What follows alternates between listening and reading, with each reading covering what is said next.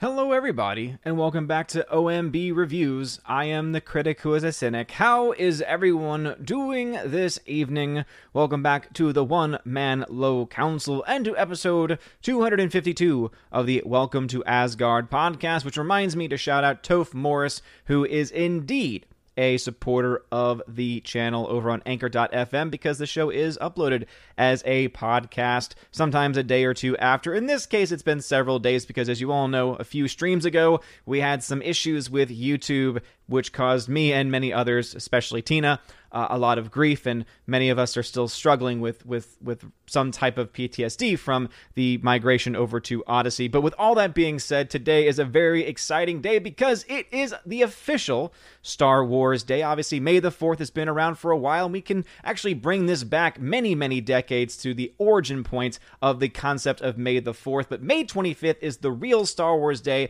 because it is when two out of the three O G Star Wars films were actually released, starting, of course, with the first film, Episode four, which, of course, Star Wars was just known as Star Wars, eventually was known as Star Wars Episode four, A New Hope, which came out May twenty-fifth, nineteen seventy-seven. They decided to buck that trend and go instead to June twentieth of nineteen eighty for the follow-up, Empire Strikes Back, arguably the best of the films, and then they returned to the May twenty-fifth time period, coming out May twenty-fifth, nineteen eighty-three, for Return of the Jedi. So May twenty-fifth has actually had a lot more significance in the history of Star Wars than in any other uh, any other date that really can be put together. Obviously, May the fourth sounds like May the fourth, so that's that's all fine and dandy, right? That's a lot of fun.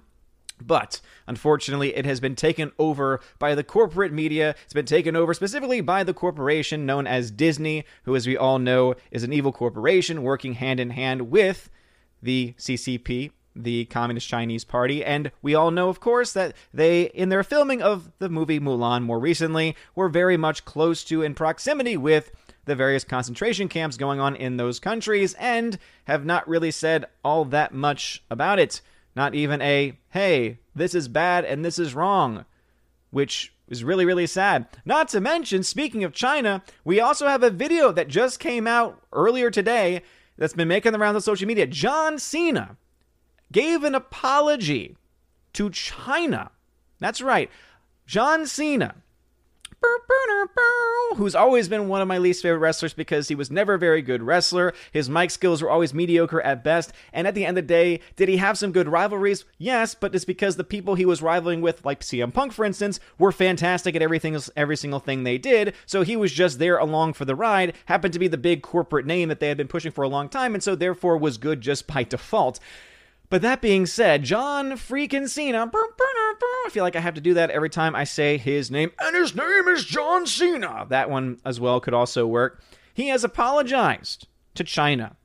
He's apologized to China because Fast and Furious nine, which got early releases in the international marketplace, some people have been messaging me saying, hey, look, it's doing really well. It's already made like, what, over one hundred million dollars or so in these foreign marketplaces, especially in China, which, remember, doesn't mean much when most of that money's staying with the commies over there. But to add insult to injury, not only are they giving tons of money to the Communist Party by showing their film in China, they also are now apologizing to China. They're apologizing to the C C P. And what was the grave offense? What was the thing that John Cena just had to apologize for? Oh, that's right. By acknowledging the existence of Taiwan as an independent nation.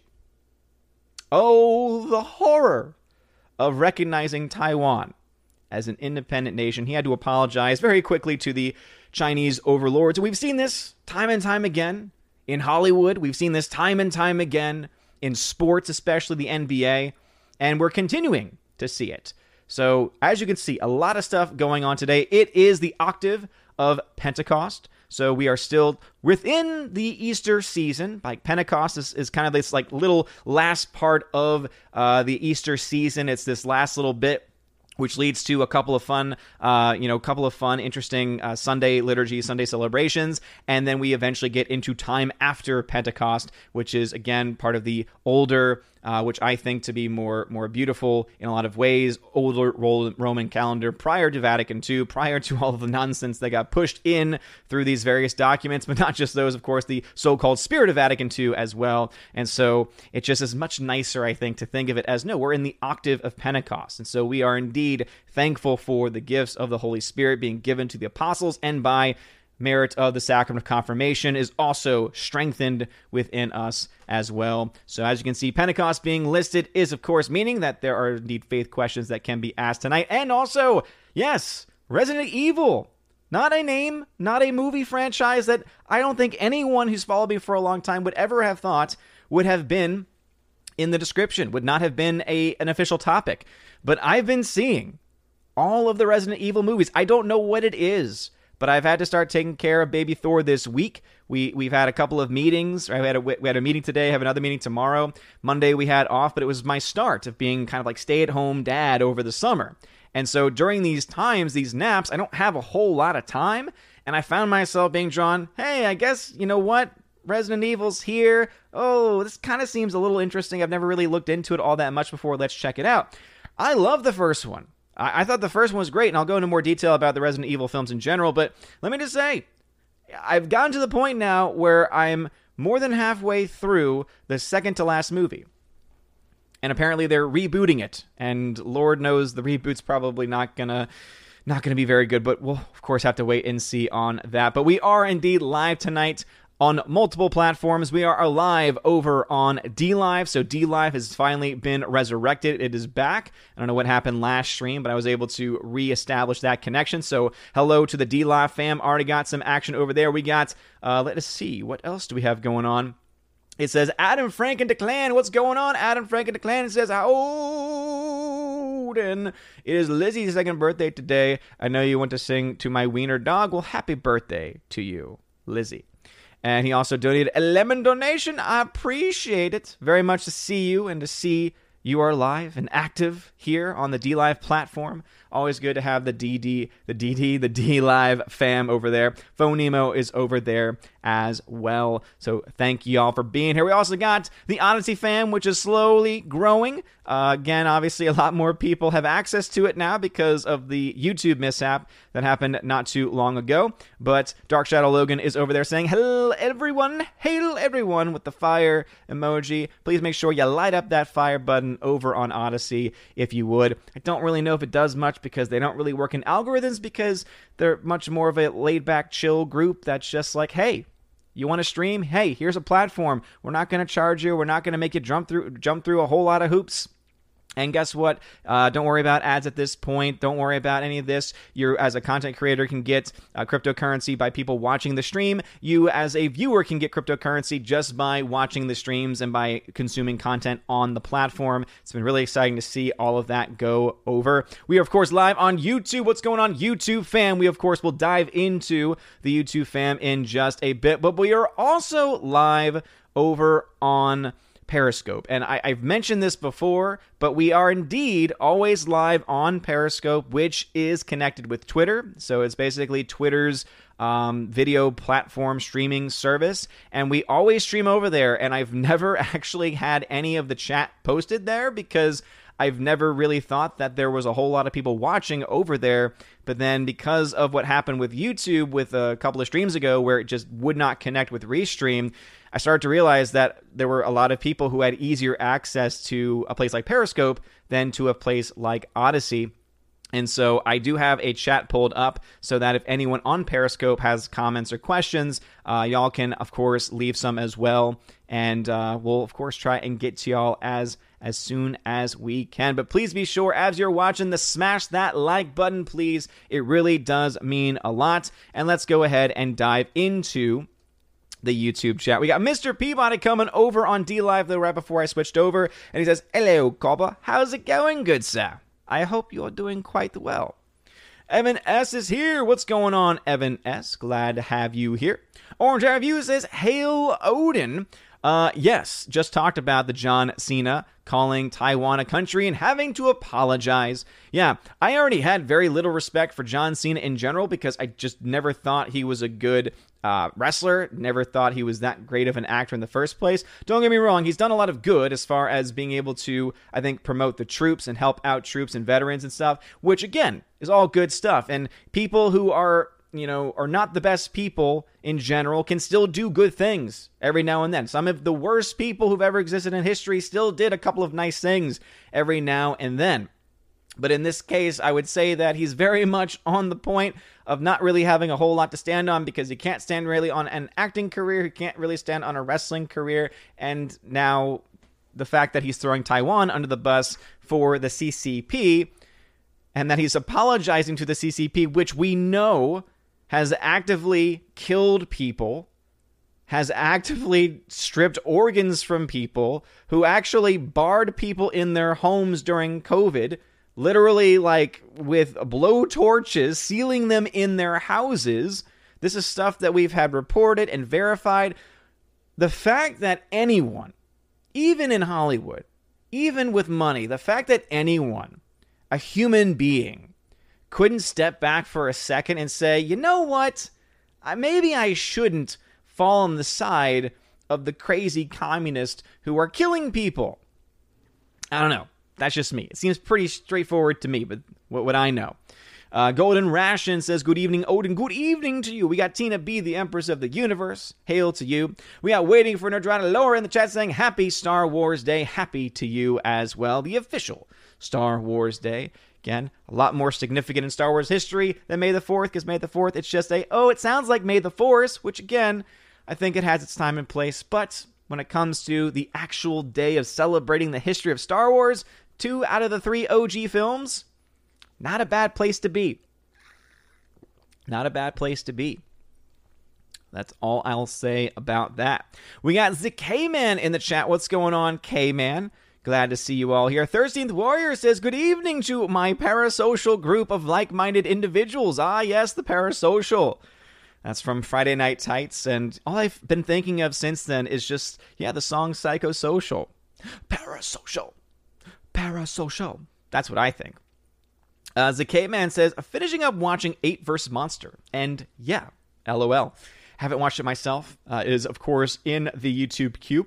But I've been watching, as I said, I don't know why I started watching it, but once I started, I just couldn't stop. And it's so funny because you have one or two of the Resident Evil movies on one platform, and then you have a, the others that are on another platform, and then there was one random one that was on Starz, and I forgot that I still had a actual like Starz subscription that I just never canceled, so I was able to watch the one film that's on there, and uh, Uh, yeah, I, it's just kind of crazy that it's such a large franchise that the company, I, I think it's uh, Screen Gems, and so therefore Sony, is just like, yeah, we're going to sell the different movies to different places instead of selling them all as a pack. I don't know. I guess they feel like they can get more money that way, um, you know, because if they sell it as a package, they wouldn't be able to, I guess, sell it for as much. Uh, either way, though, it's kind of just been fun to be like, this is a, this is a franchise that I remember seeing trailers for for years. I mean, this franchise has been around for a long time, since the since the early two thousands, right? Since, you know, before the twenty tens era, basically. So very early on, to the point where I think even the first one was shot on film, or at least the first couple. Paul uh, W S Anderson also just, again, I, I should have expected it to actually be a pretty cool, interesting story, and I, I so far have not been disappointed from a story perspective, though that does not mean that they are uh, amazing films by any means. And again, I'll go, go into more detail about that in just a little bit. Uh, let us see who else is here. We got Snortapoopus Cuber, who says, hello, humans and other quitters. How's it going, Snortapoopus? Glad to see you here, of course. Biffer the Hobbit, hail to you, Biffer the Hobbit. I also started reading a couple days ago. Uh, I got my set of the uh, Hobbit and Lord of the Rings books, and they're pocket-sized versions of the books, and I actually really like them. They're these vinyl covers and just really nice. Like, just you could tell you could just travel with it anywhere, just open it, crack it open, and read through it. So I read the first chapter of that, and it's been so long since I've actually read that first chapter because, as I mentioned before on other shows, I my dad used to read it to me and to my uh, brothers all the time when we were kids. But I mean, that's something that obviously that's that's many years now. It's a couple of decades even uh, past the last time that that happened. And so it's been about that long since I actually like read through it, other than, of course, watching the amazing films. So it's been kind of fun to see the things that were in the movies, things that were not in the movies. And uh, it's been a lot of it's been a lot of fun. So, yeah, a lot of reading to do this summer, because there's a lot of books I already had about uh, Catholicism and history and Vatican two and all this other stuff that, I've, that I'm wanting to jump into. And then there's also now The Lord of the Rings, The Hobbit that I want to read. I also really want to read The Chronicles of Narnia, because I've actually never read that series before. Just picked up the series by C S Lewis. It's like a collection of seven of his books, and it's books like Mere Christianity, The Great Divorce, uh, The Screwtape Letters, things like that. So, again, I'm just really excited to dive into all of these different places. Plus, starting next week, we are going to have the morning show. We are going to have Good Morning Asgard coming back, and it'll be exclusive to Odyssey for this summer. So if you plan on uh, getting up a little bit early right now, the tentative start time is nine a.m. I, I don't have the days yet. I don't know if I'm going to try and do it every day at nine a.m. or if I'm just going to try and do it a couple of days at nine a.m. Probably a couple of days more likely, so I don't get any burnout. And it'll be about an hour or so on Odyssey, just talking about the issues of the day, taking, of course, questions and comments, and it'll be fun. It'll be fun to see just how much Odyssey develops over that summer. Uh, G Monkey seventy-six, hail to you. Alice McCarthy says, howdy, old, and how's it going? How's Thor? Resident Evil games or movies? Love the movies, never played the game. Never played the game either, as you all know. I'm not much of a gamer. I've I've do, I've divin divin dovin dove into divin dovin. I don't I don't know exactly, and I don't care. But I've dived into the world of the Resident Evil uh, movies, and the world is really really cool. The world is so cool. And actually it came to the point where in the more recent of the movies, there was a there was a point where I literally say a line out loud to myself, and I'm like, oh, like, of course it's this. And then in the movie, like about a minute later, and I, you know, one of the characters in the movie says, of course. Because I was like, of course it's Umbrella. And then they're like, of course it's Umbrella. And I'm like, ah, I see what they're doing there. Oh man, oh man. Much love to everybody in here. Let me see what's going on. All right, still over on YouTube, so don't worry uh, if you're on Odyssey or DLive, I'll catch up with y'all in a minute or two. Let's see. Keck forty-four in the chat. Hail to you. Dominic the Writer in the chat as well. Uh, Laura says, Red Letter Media just destroyed Snyder's Army of the Dead. He completely copied Aliens. Yeah, um, in a lot of ways, I think you can totally make those connections now that that's been brought up. Um, I think that's a very good comparison.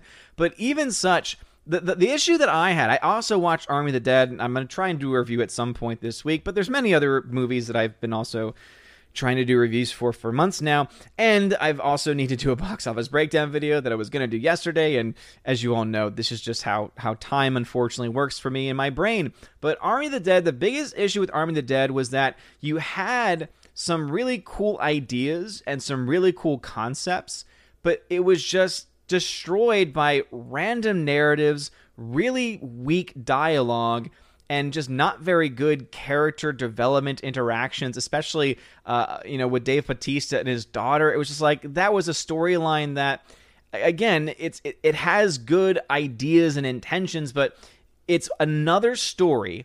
It's another universe built by Zack Snyder that has so many cool things going on that if it was in the hands of a much more capable writer and a much more capable director, could have been the next great zombie movie. Could have been the next great zombie movie. That That's how much good stuff is in the movie. But it's got the Zack Snyder effect. It's got the same Zack Snyder effect that's in all of the movies, where there's just something about it that either just doesn't hold up over time or just doesn't work at the time in which it comes out. And so having that connection to Aliens, as Laura has just said, Red Letter Media had pointed out, is just yet another reason why you go to the story and you say there's great ideas. The execution, though, uh, we would have to say, of course, uh, nay, nay. Uh, Father says, hail chat. Pentecost was two days ago. We are in the octave. of Pentecost, Father. I don't care what your post-Vatican Two Novus Ordo calendar says, because we are in the octave of Pentecost. And how beautiful is it to say Pentecost is so important, is so important of a feast that we can't just use one day to celebrate it. We have to use an entire week to celebrate it, all culminating with events like Corpus Christi, like Christ the King, et cetera, like it was meant to be. Oh, man, oh, man. Anyway, and I'm sure I mentioned a feast that wasn't there or another feast that, that has been, but I actually, you know what? I have. Let me consult my calendar, Father. Let me consult my calendar.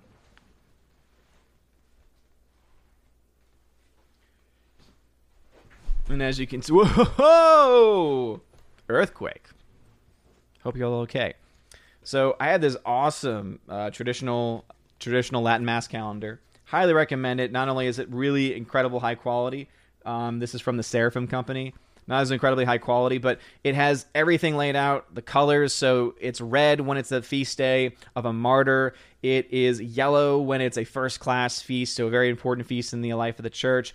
It is uh, black when it's just a standard feast day or a feria day. And then it's got tons of other things like that, like it's got the fish when you should be abstaining from uh, meat, and has the listing of fast on days of fast. But we are indeed on Pentecost Tuesday, which is a first-class first-class feast. It's also a commemoration of Saint Gregory the Seventh. Saint Gregory the Seventh. Uh, tomorrow is an Ember Day, Ember Wednesday of Saint Philip Neri, and then we have Pentecost Thursday, which is Saint Bede the Venerable, Ember Friday, Ember Saturday, and of course, we then go to what I, what I should have said, Trinity Sunday. So we celebrate Trinity Sunday on the thirtieth, which is also a commemoration of Saint Joan of Arc, which is quite exciting. And then, and only then, after we've had Trinity Sunday, do we have then the Feast of Corpus Christi, which is on a Thursday in the traditional calendar. None of this, oh, we're going to shift things around to make it easier for you because you've become so lazy that you can't even go to Mass an extra day out of the week. Again, this watering down of the faith, which has led to countless numbers of Catholics leaving the church in droves, and it eventually leads to Second Sunday after Pentecost, in green, not ordinary time, but to remind ourselves we are in the season of Pentecost, and to remind ourselves every single Sunday that the gifts of Pentecost are not just reserved for one day, and not even just reserved for eight days, but are reserved for an entire large liturgical season leading up eventually to Advent. So I just wanted to uh, to put that out there for uh, for Father. Sorry, I got a little got a little heated up there for a second. But much love to you, Father. He is the chaplain of the of the channel, and I do hope that one day we can indeed bring him to the light of truth and the beauty of the Latin Trinitine Mass. If I have to find a way to get people to move to his parish and have them request it so that he then has to learn it, I will. Uh, Rosie G twelve, what's going on? Speaking of Rosie G twelve, thank you very much. Um, I don't know. I think you sent me these two. Maybe the sent the third, but I want to shout you out because I have been sent the man who shot Liberty uh, Valance. So I have not uploaded this to the server yet, but it will be. So the man who shot Liberty Valance had never seen this before. So Rosie was sending that my way. And also in there was the Philadelphia Story, Criterion Collection. I, I, I actually have seen this movie, but did not own it on Criterion. And so thank you very much. I really do appreciate, um, appreciate that. Criterion always does really great work. And then someone else sent me The Quiet Man, sent me The Quiet Man, which is a film I have never seen either. And so, again, I don't know if that was you, Rosie, or not. And if you are the person who sent it in the chat, please let me know. And I, of course, will shout you out. All right, we got a couple of Super Chats and a donation via Streamlabs. So we got the Nerdporial Lifeform. Thank you for the five dollars Super Chat. He says, Hail Odin, I just did a video myself on the Star Wars original trilogy and how I got into it in the nineties. May the Schwartz be with you all, and happy Pentecostal day. Happy Pentecost Tuesday. Absolutely Nerdporial Lifeform, so go check him out if you want to watch his take on what got him into Star Wars. We also have, of course, James, thank you for another dollar via Streamlabs donation. He says, Hey Odin, I have a question. Do you think when a movie has a huge budget, it ends up being a bad movie? I feel like when a movie costs around two to three hundred million, movies suffers from being overblown and over budget. Ha, hope my question makes sense. So it does make sense. I don't think having a lot of money automatically makes the film bad. I, I don't think having a lot of money necessarily has any major impact on it. And the reason why I don't think that it does is because there are these, I guess you could say that there's exceptions. I, I guess the argument could be made that a lot of modern day big budget films tend not to be that good, but there are exceptions. I, I go to a movie like Blade Runner twenty forty-nine, which cost a pretty penny to make, did not make money back at the box office, and yet was an incredible movie. I go to a film uh, like, for instance, uh, Live, Die, Repeat, Edge of Tomorrow, also a more bigger budget film, maybe not as big budget of the of the ones that you had mentioned as far as your, your number range there, didn't do well at the box office because of crap marketing, was able to do really well when it came out on Blu-ray and D V D, and now they are talking about and planning a sequel to that to that movie in that universe, which I think there's a lot of things that they could do with that. With all that being said, I don't think it's a guarantee because there are those exceptions that I've just mentioned. I'm sure there's others that I'm not even thinking about at that point. Um, all right, let me head over to my DLive fam for a second because there were a, there was a few movements over here. Um, let's see. Peabody says, there is an exciting new movie coming out early next month. Interesting. Phonemo, I hate when streaming services only have a couple of movies from a franchise. Another streaming service has the other movies. It is so... Um, did you finish that? Nope.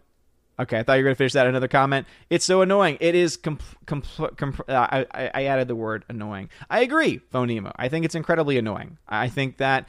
You know, obviously, I wish that they would just, if you're going to sell the series, sell it to one place. But then again, it is a money game. And so for them, they can make more money by saying you can get these two, you can get these two, and you can get these two.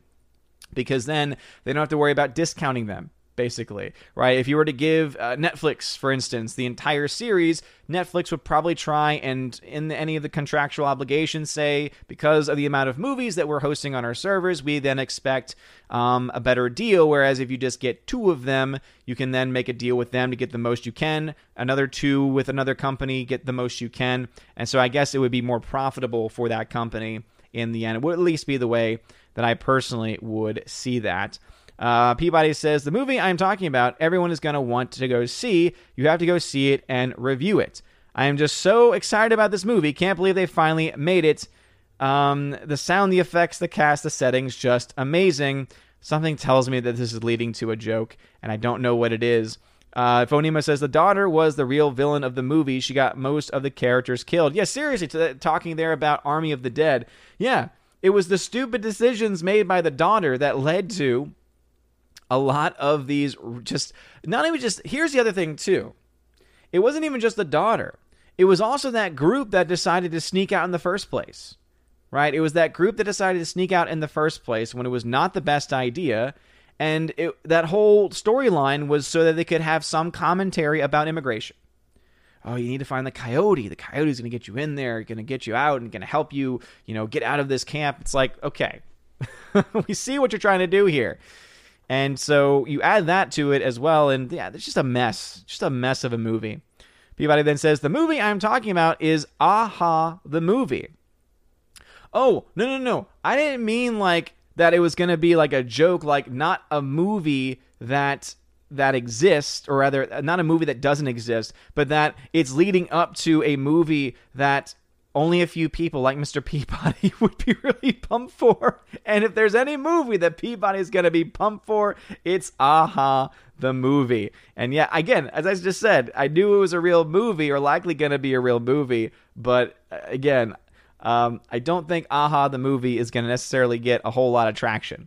Um, and I'm going to be honest, I don't personally have as much, um, have as much to, uh, to, I don't have as much to look forward to when it comes to that. So I'm glad that Mister Peabody is excited for it. I'm sure there's, uh, there's a lot of other Aha fans out there too that are going to be excited for it. I, I'm just not, I'm just not one of them. So I'm glad that you're getting an Aha movie though, Mister Peabody. Very happy to hear that. Uh, County and Heights over on DLive as well.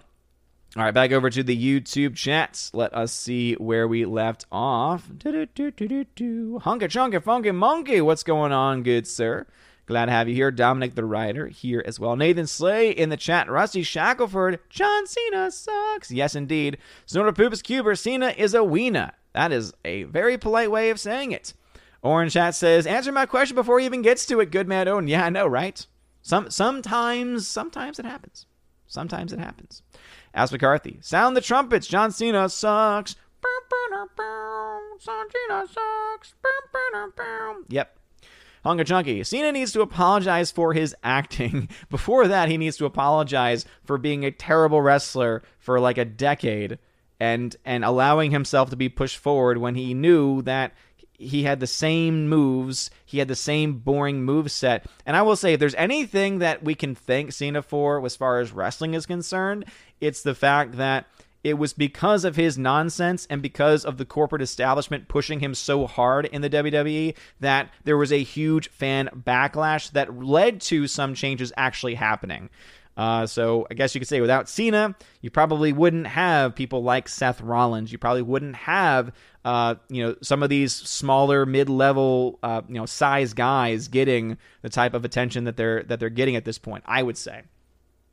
Uh, Thirteenth Warrior says, Um, which is the true conspiracy theory? YouTube blocked Odin's Saturday live stream, or Odin did it himself to try and force everyone to start watching him on Odyssey? Well, Thursday Warrior, I could definitely say it's not the second one, because I would never do that to a Valkyrie. I would never do that to my Valkyrie. I would never try and force their hand in that capacity, in that way.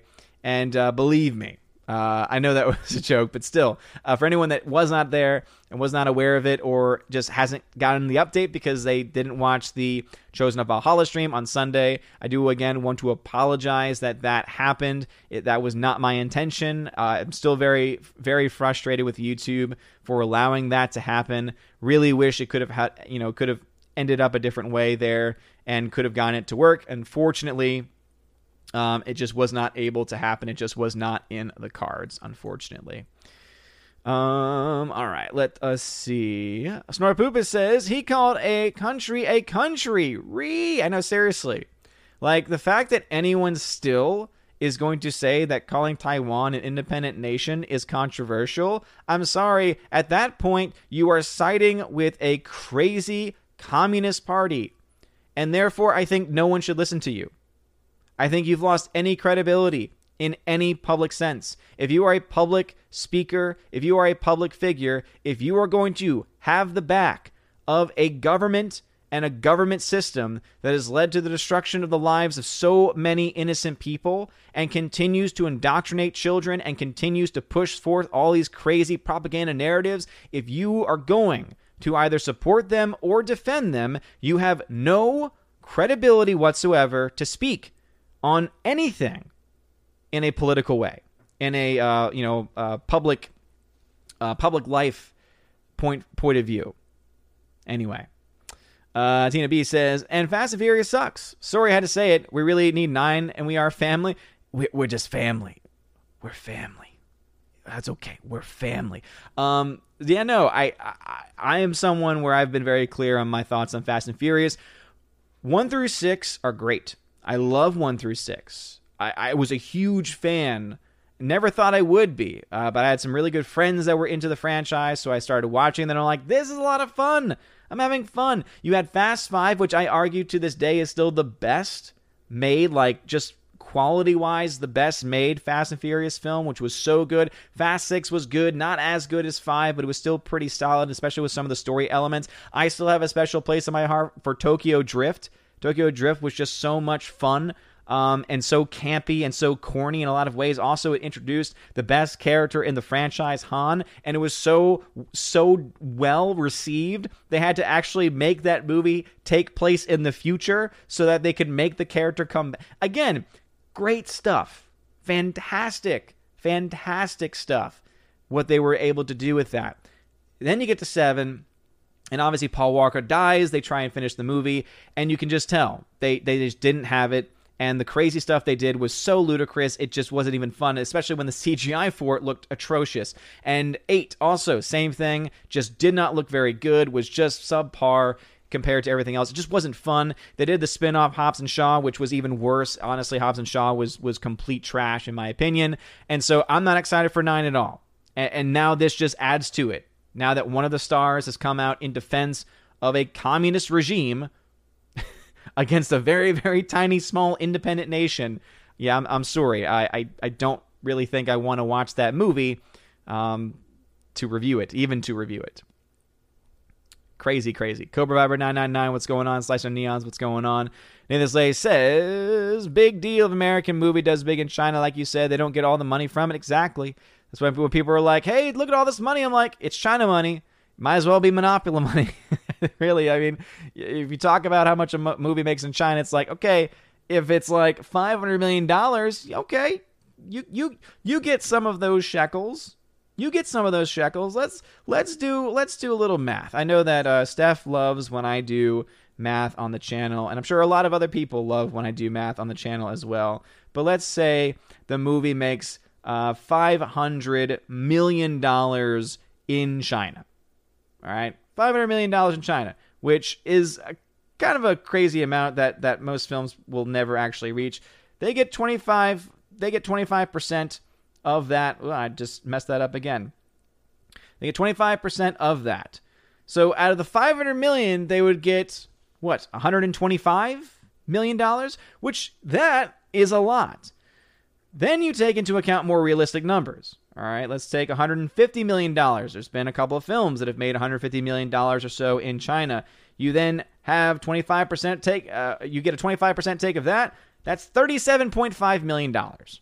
So again, thirty million dollars, but when you start off with one hundred fifty and you only get thirty-seven, and then you have movies that don't make one hundred million dollars and you still have the same deal, you see the numbers that you, this is going back to what I was saying before about Godzilla versus Kong, and a lot of people saying, oh, it's going to be this huge success.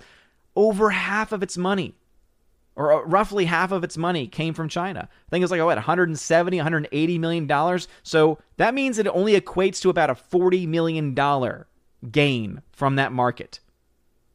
All right? So subtract the amount of money then, and you start to realize, yeah, it's not as strong, it's not as, as in strong territory as it had been. Anyway, Z K Man, yeah, wrestling audience starts chanting, John Cena sucks. Agreed. Agreed. Just Joe forty-seven. How's it going? Thirsty Warrior says, can't allow yourself to be banned. Uh, can't allow yourself to be barred from rank, raking in those sweet, sweet wands. Yep. Uh, Crisco six one one two says, how about the woke cringe Powerpuff Girls reboot pilot that was scrapped? I heard it was scrapped. Hadn't I, I think there's what scripts that have been making the rounds. I've not actually gotten to read them myself. Beaver to Hobbit says, Quiet Place two will make above or below thirty-two point two million dollars opening weekend. Um, I don't know, because uh, I sometimes will follow uh, early projections, because projections can be off like by an insane degree. So one of the places that I use is called uh, Box Office Pro, and it always does these these different breakdowns for what it thinks a film is going to do opening weekend. And let me see if I can find uh, what they think is going to happen. All right, so this one didn't have it. Let's see if this one had it at some point. Give me the shot at the end. That's all I want. All right, uh, Quiet Place Part two. This is expected to make thirty to fifty million four days. So for the holiday weekend, they expect it to make thirty to one hundred fifty million dollars in the domestic marketplace, with their total range being eighty-five to one hundred forty million dollars. So that's what they think it's going to make completely domestically. Do I think it's possible? Sure. I think the first one did well enough and has enough of a fan base that it might be able to to bring out those people, and maybe even some new people, especially since there's not a whole lot of new stuff coming out anyway. The only comp- competition it's going to have is Cruella, which is also getting released on Disney Plus Premium at the same time. Very different, uh, very different markets, very different, uh, you know, target audiences. So uh, yeah, thirty to fifty million is what they say. But remember, we had a couple weekends ago, they thought that certain films would do really well, and they didn't do. They thought Spiral. Remember, they thought Spiral was going to make a lot, and then it didn't. They thought Spiral was going to make a heavy, uh, a pretty, a pretty heavy amount. And I think it made half of what was projected. So early projections are already unreliable. During this COVID time, it's even more unreliable. And I think that once we start to see the, to me, the big test, and I've said this for a while now, one of the big tests is going to be Black Widow. If an M C U film, right, if a brand new M C U film coming out when theaters are starting to open and more full swing, you have places like California now talking about having full reopening by June. Perfect timing, right? Perfect timing for the summer movie box office season with a lot of these studios who were, again, got really protected during this whole COVID stuff, right? Just in time for them. But here's the thing that they are failing to recognize and realize. You can have one hundred percent capacity available. Doesn't mean that one hundred percent, one hundred percent capacity is going to be filled. You can have a crazy number of showtimes. Does not mean people are actually going to go to those showtimes.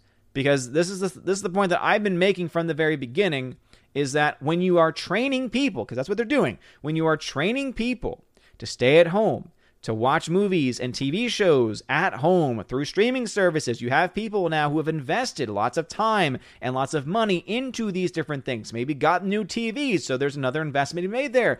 You now have a huge portion of the movie-going population that is going to be more apt and more likely to stay home.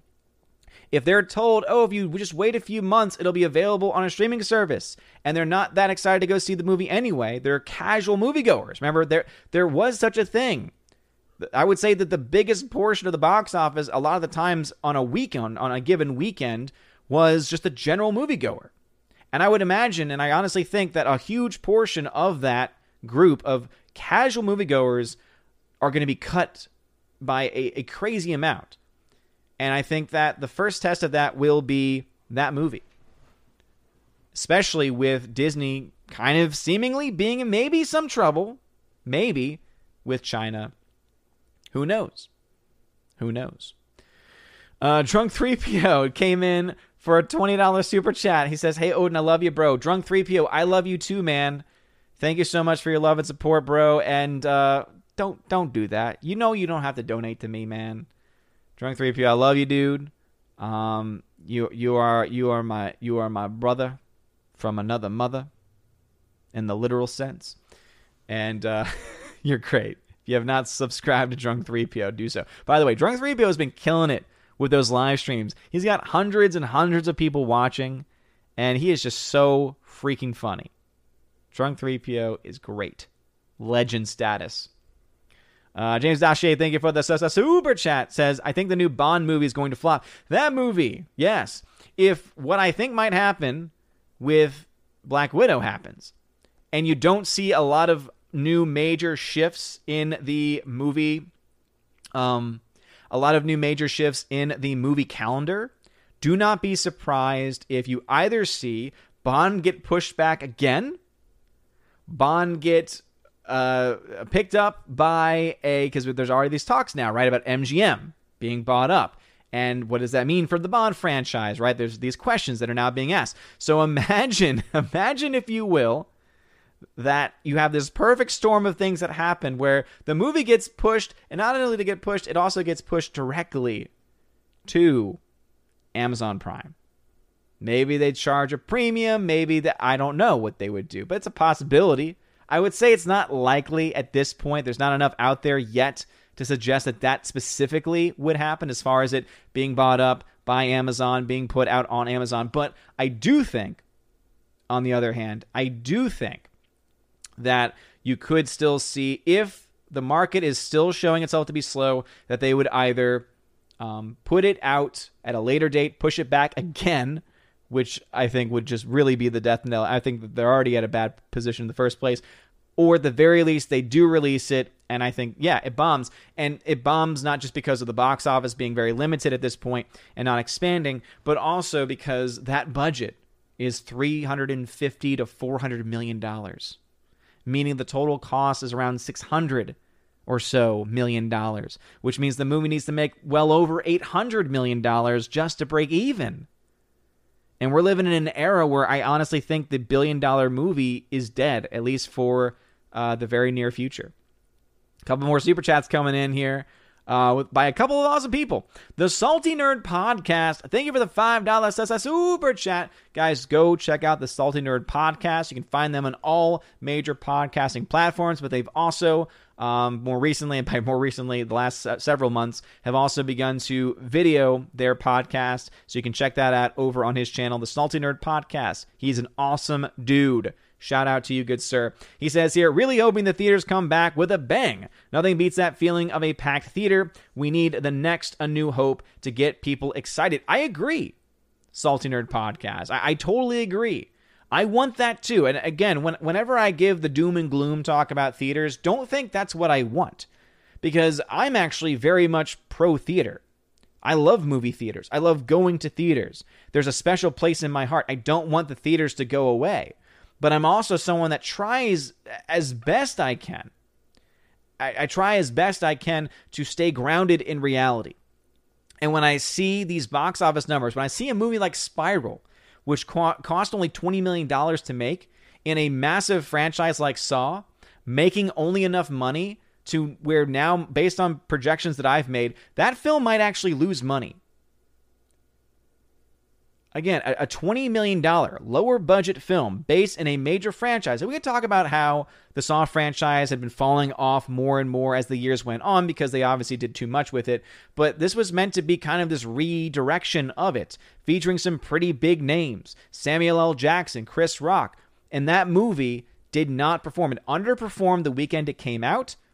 And based off of the second weekend totals and drops, it seems very likely that that film will be a will be a flop. Now, not a massive flop, because it only costs so much to, to make, and so it might lose out on a few million dollars, really. And when you are dealing with numbers that small, I mean, that, that's when you get into easily write-off territory. But I think that that and other things, and that's why, for me, I will have a much better idea once a film at the caliber of how much it costs from a major studio like a Black Widow does at the box office, to really be able to see what the long-term impact might actually be. Uh, let us see. Drunk three P O with another twenty dollars super chat. Drunk, dude, don't. I said don't donate again, Drunk. I love you, though. Uh, he says, did he say I had to donate again? Well, here you go. Well, thank you, Drunk three P O. I appreciate it. Thank you very much, good sir. Um... Rosie D twelve coming in another twenty dollars super chat. Woo! The the super chats are popping tonight. They are popping tonight. Says, just wanted to match Drunk three P O, at least match his second super chat tonight.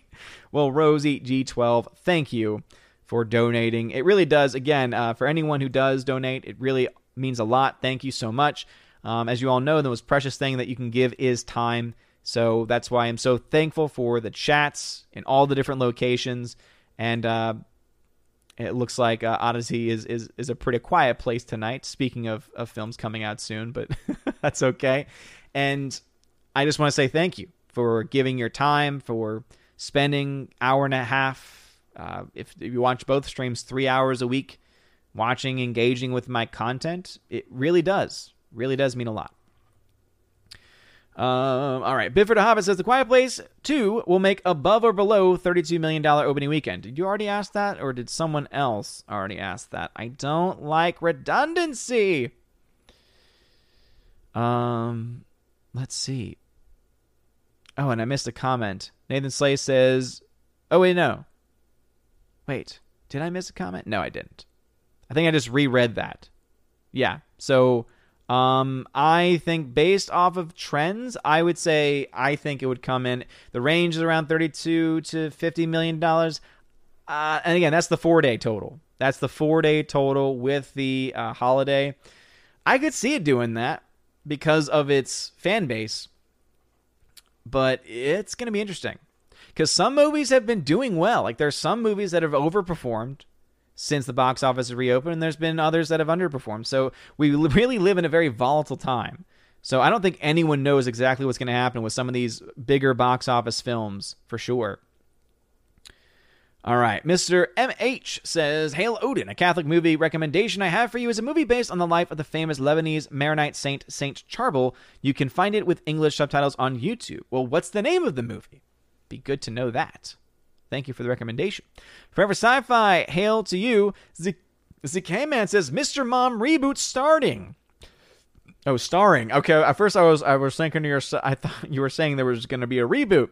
But no, he's saying the reboot of Mister Mom starring Odin. I don't think people would want that. I don't I don't think I would I would be nearly as entertaining.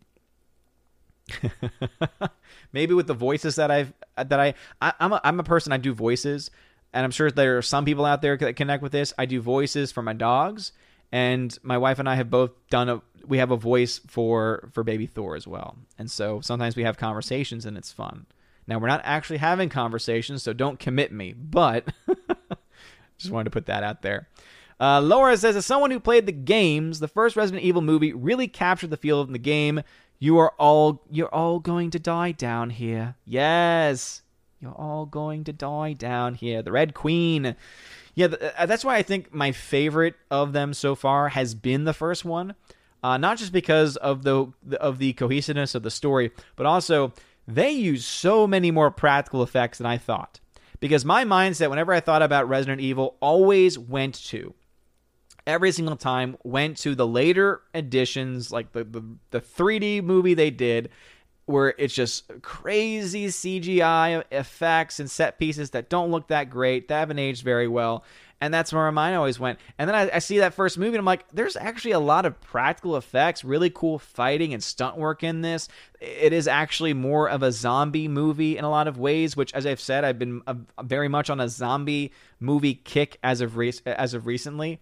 And so I, I felt like that this has really kind of like fed that um, in me for a bit. One of them actually deals like a post-apocalyptic wasteland zombie apocalypse uh, later later down the road. I like that. I like that. I think that's I think that's a lot of fun. Um, all righty, let us see. Nathan Slay, that's off topic, so I will uh, skip that one. Uh, Orange Hat Reviews says something about light it up. I was talking about the Odyssey fam because instead of a like button, it's a little fire button. And so I say light it up on Odyssey, but not literally. I, I mean just to hit the light, um, the light up button, as it were. All right, let me see if anyone happens to be watching on Periscope and has left a comment. I need to find a way to be able to, because uh, Restream has a chat where it puts all of the platforms together. I'm sure there's a way for me to limit it to just one or two. But I've, I've kind of intrigued to see it because apparently people do watch. I see that there's view counts at the end and beginning of the show. There were seven people there already watching. If you're watching on YouTube, smash that like button, please. sixty-five people still watching. Smash that like button. I know there's a lot of stuff going on tonight, uh, different people streaming. So I do appreciate any love and support that you can give. And uh, thank you. Uh, if you're on DLive, of course, you can just chill. There's no real way to s- smash likes or anything like that. Uh, of course, you can drop those lemons if you got any lemons laying around, and I think I got to catch up on those. So before getting back into the YouTube chat, by the way, if you've never been here before, you all know I fall twenty to thirty minutes behind, which means sometimes comments get skipped because YouTube sucks. They really, really suck. YouTube sucks. Just the way it is. Just the way it is, sadly. Um, and so we'll go ahead and go to DLive, and then we'll talk about a couple of things. Let's see. Adam says, as you know, Peabody wants to see it. Of course, I know about the AHA film. Peabody says, you have no soul.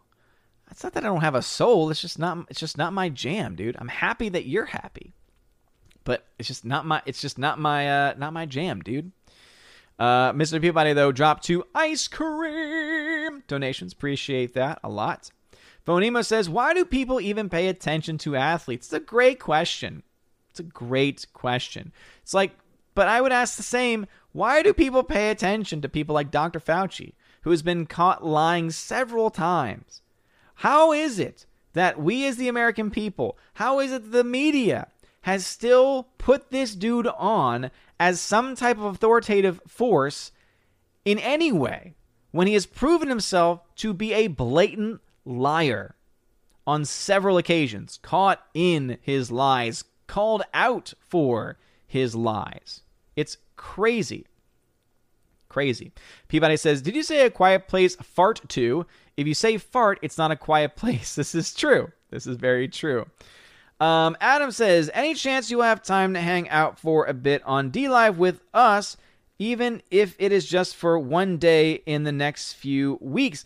Um, well, probably not, uh, simply because uh, DLive has always been more so uh, a backup, and since only a few people really watch the DLive streams, uh, you know, on a regular basis, um, as I said, I'm going to be starting up a, a morning stream uh, starting up next week, but I did already plan for that one to be Odyssey exclusive, because Odyssey, I believe, is the next step in streaming, in the streaming wars. I think they're offering a very competitive alternative to YouTube. Obviously, they have a lot of stuff that they need to work on, and DLive has, has kind of fallen away from grace. Um, obviously, it was getting very big when PewDiePie had signed up with them exclusively. Now it's just nonstop reruns, which I'm sure keep a lot of people here. But as you all know, I'm I'm to- I'm tired of the DLive uh, Turkish bots. I've been able to set my chat so that that doesn't happen, um, but I, I probably wouldn't be able to add another Uh, stream at that point. So I would say though, though, if you want to have a smaller stream, I guarantee you the Odyssey stream is going to be a lot smaller in uh, the next few weeks. So let us see. Adam says, we are still waiting on Top Gun two thanks to Fauci. Yep, pretty much. And it's ridiculous. Uh, Adam then says, honestly, won't let me send messages, so no chat for me. Um, so that just means you have to finish. You have to finish with your setup. I think the way it works is that you have to officially make a channel, which doesn't mean you have to upload videos, but you have to like make a channel. I don't know exactly what that is, because I, I, again, when I signed up, I never had any issues with anything. But once you do that, basically, I think the mindset is you create a user account in their database, but then you create a public profile, which would be the channel, and then that's what allows you to chat, because you're chatting as your channel, um, if that makes any sense. And so you should be able to. There's no reason why you're not not able to. I just think there's a step along the way that you might be missing. Uh, Adam then says, I also meant come out and hang out with Discord. Ah, on Discord. I might be able to. I might be able to. But again, as you, as you all know, uh, I'm, I'm on this really weird schedule where... Um, You know, once the streams end, I get to spend a little time with my wife before she goes to bed. And then when she goes to bed, normally I'm also going to bed as well. And it's all about trying to get priorities and everything like, everything like that straight. And basically, you know, when we, a few years ago especially, you know, we were beginning the channel, I had a lot more uh, free time. I had a lot more leisure time. And so I was able to say, all right, I'm going to stay on for thirty minutes, or I'm going to stay on for this amount of time. Um, I can't really do that anymore. And so that's why I haven't been doing it as much. But if there is a day, uh, in fact, there has been at least a couple of times in the last, in the last year where I actually did jump on the Discord. I saw that there were some people online. I jumped in the Discord. I, I didn't want to, didn't, didn't say anything. But I was like, hey, I'll just hang out in here. If anyone sees that I'm in and wants to hang out and chill, that's fine. So sometimes I'll do that, but it's it's very unplanned, very spur of the moment. Um, so that that's about the best that I can do right now.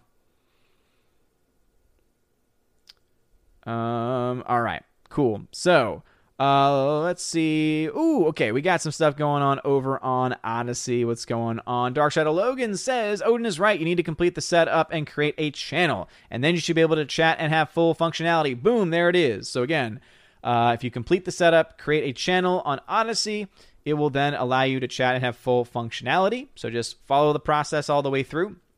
And then the K-Man comes in and says, stopping over here for a second to say hi. Uh, to any watching here, join the convo, light up the stream by hitting the fire. Light up the fire button, get Odyssey pumping, and show YouTube they're in trouble. Boom. Absolutely. And then new number two. What's going on, new number two? Glad to see you over there as well. All right. So it is, of course, Star Wars Day, so I gave that spiel in the very beginning. And just to reiterate, this is the real Star Wars Day. Uh, two out of the three original films came out this day several years ago, and honestly uh, has impacted and changed so many of our lives. Uh, one of the main things that I focused on uh, at the very beginnings of this channel was a lot of Star Wars content, a lot of Star, a lot of uh, videos on Solo a Star Wars Story, on everything going on behind the scenes with Disney and Kathleen Kennedy and Ryan Johnson and all that stuff. Talking about The Last Jedi, of course, and it is something that I think t- a time like this when we can re- reminisce and remember how amazing the Star Wars universe has been for so long. Obviously, we're in very dark, dark times when it comes to Star Wars universe because of the people running it into the ground and stomping all over it. We can at the very least say, you know what, though? We have those originals. We can go back to them. Luckily, because of, of people like Harmy's Despecialized Edition. If you don't know who they are, look them up. Harmy's, H A R M Y, Harmy's, uh, Harmy's Edition Star Wars. Also, Project four K.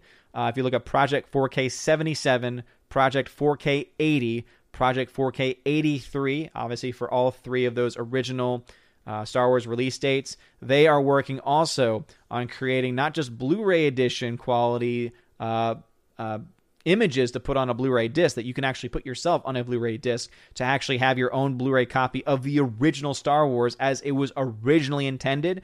Both Harmy's and Project four K do it a little differently, but the fact that we can do that now and experience it the way that it should have been experienced from the very beginning, as a way of connecting back to the audiences of the seventies, back to the audiences of the eighties who would have seen it the same exact way we would have seen it, at least as far as the image and, and visuals, et cetera, to the best of the ability that we have in, re- in recreating that, I think is awesome. And so I would say on this Star Wars Day, if you have any extra time and you haven't done already, don't just watch those original films, but I would say uh, start looking up.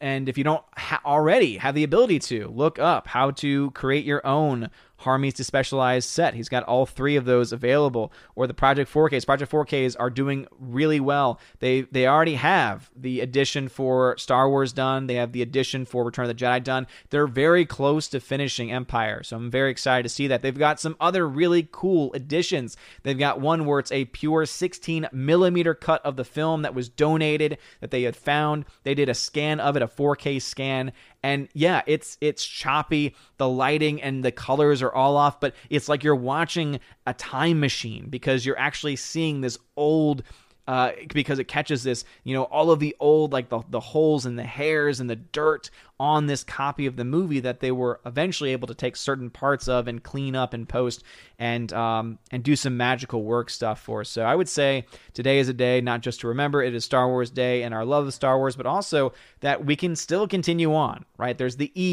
U, which has been uh, tremendous in building the Star Wars universe out. Doesn't matter what Disney says, the E U is there. There's, of course, uh, as I mentioned, these different editions of the film where it's a, it's a version of the movie that you may not have ever seen before, because of the way that it's been changed and manipulated so much over time.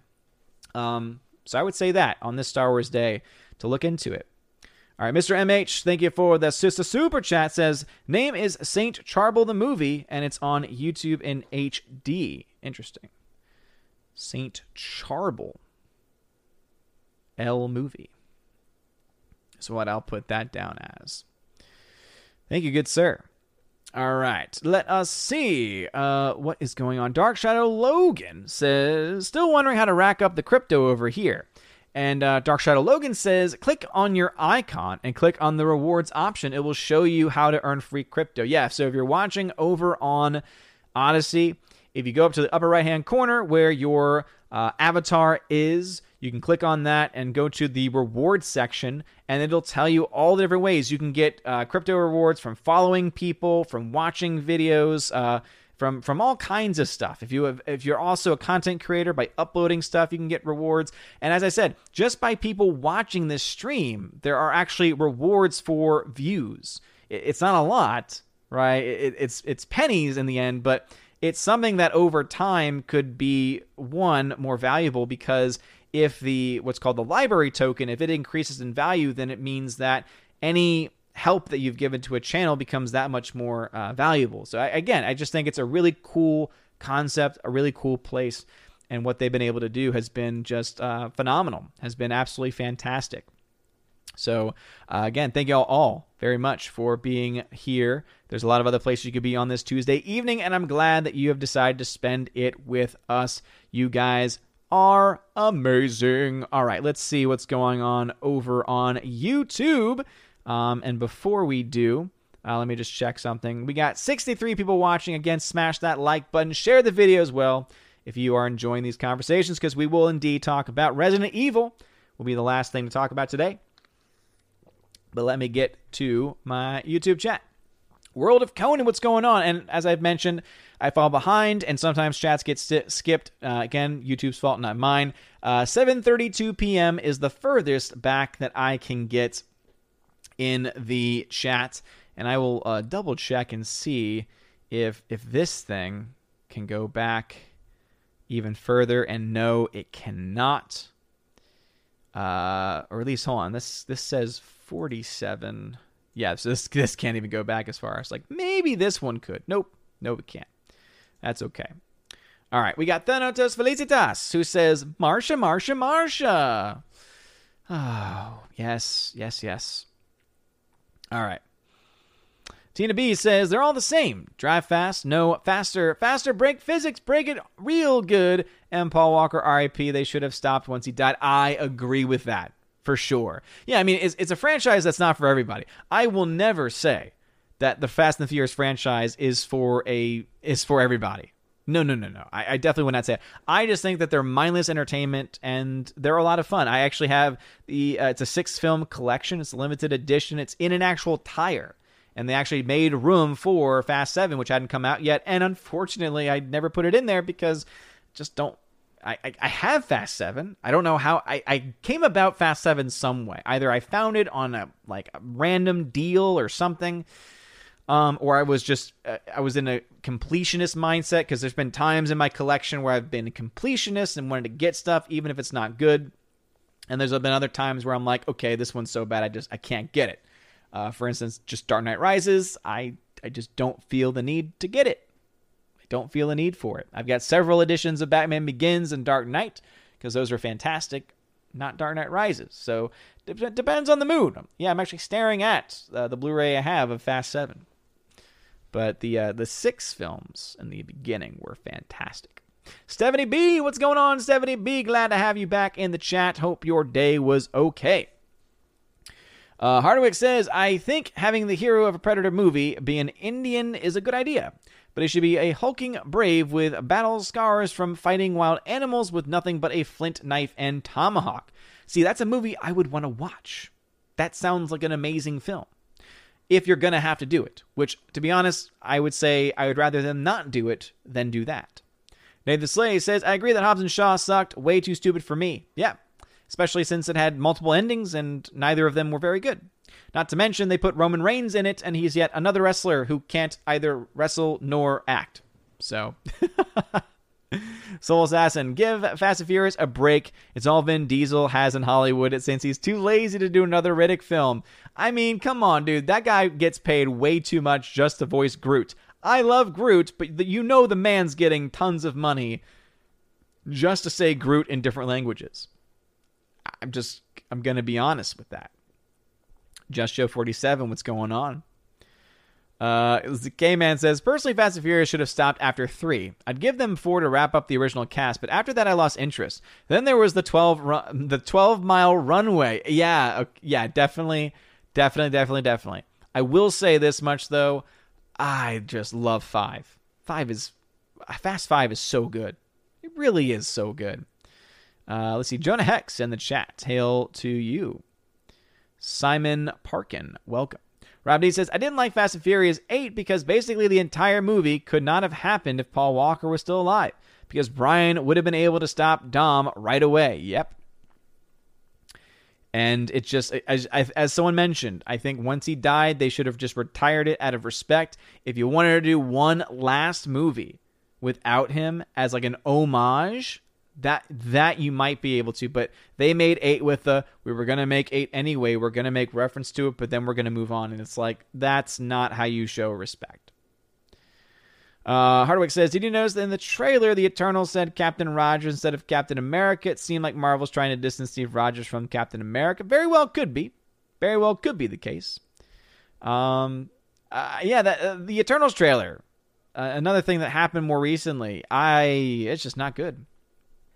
I I have no interest in it. Not intrigued at all. Not intrigued at all. Uh, there's the Salty Nerd Podcast in the chat. Odin is with us. Yes. Uh, Thunderduck.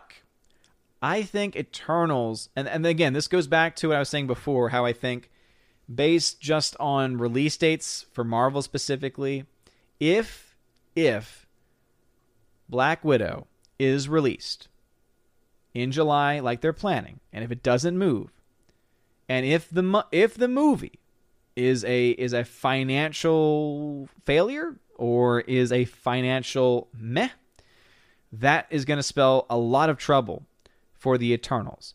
Because with Black Widow, you have Scarlett Johansson, you have a character that has been established, even though you also have a lot of negatives going towards that because she's a character who's been established, who should have had a movie probably five years ago at this point, and her character is dead in the main storyline, so there's this does anyone care factor that's that's creeped in. And not to mention the film's now been delayed so many times, now more and more people are like, okay, I'm just, okay, whatever. I'll wait for it to come out on Disney Plus. For free, by the way.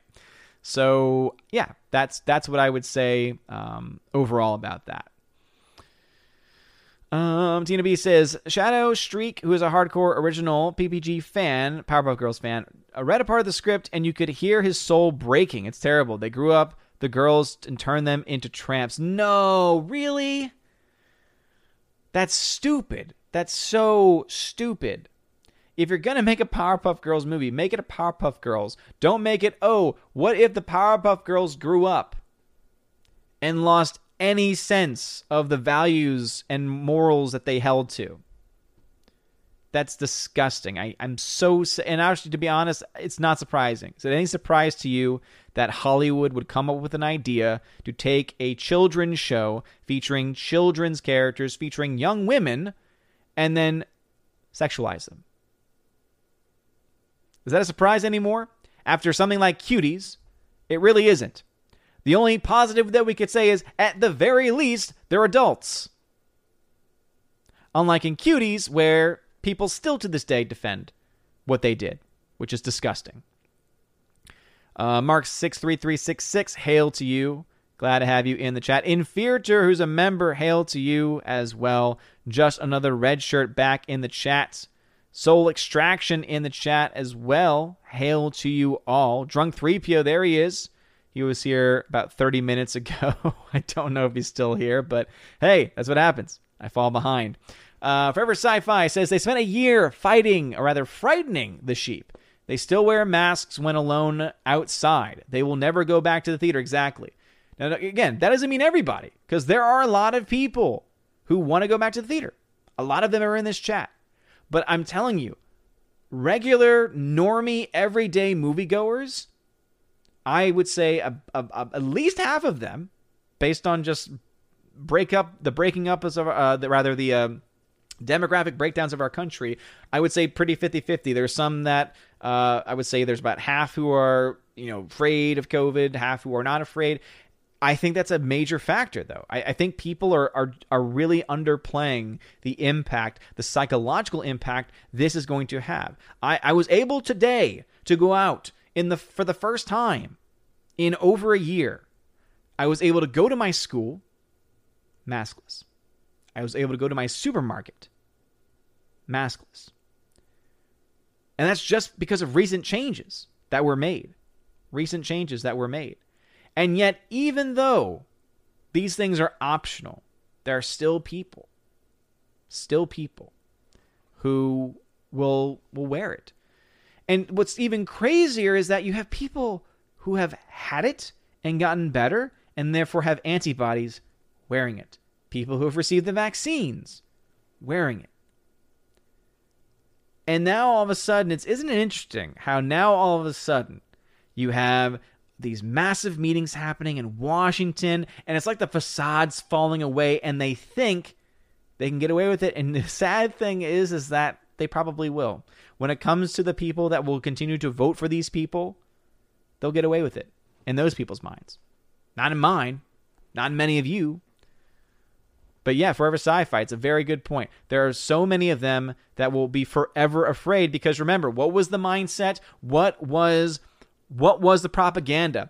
The theaters are these festering grounds for COVID. They have to be shut down because everyone will catch it if they go there, even though there was no evidence to suggest that at the time. The same thing with gyms, right? Oh my, you can't have the gyms anymore. Even though most people would say these are people who are either trying to get healthy, get healthier, or already in good shape, meaning that they're already in those categories of having an incredibly low risk of anything bad happening to them, even if they were to get it, because they're typically good at fighting off. Their immune systems are probably stronger than most others because they take care of themselves and take the right vitamins and all that kind of stuff.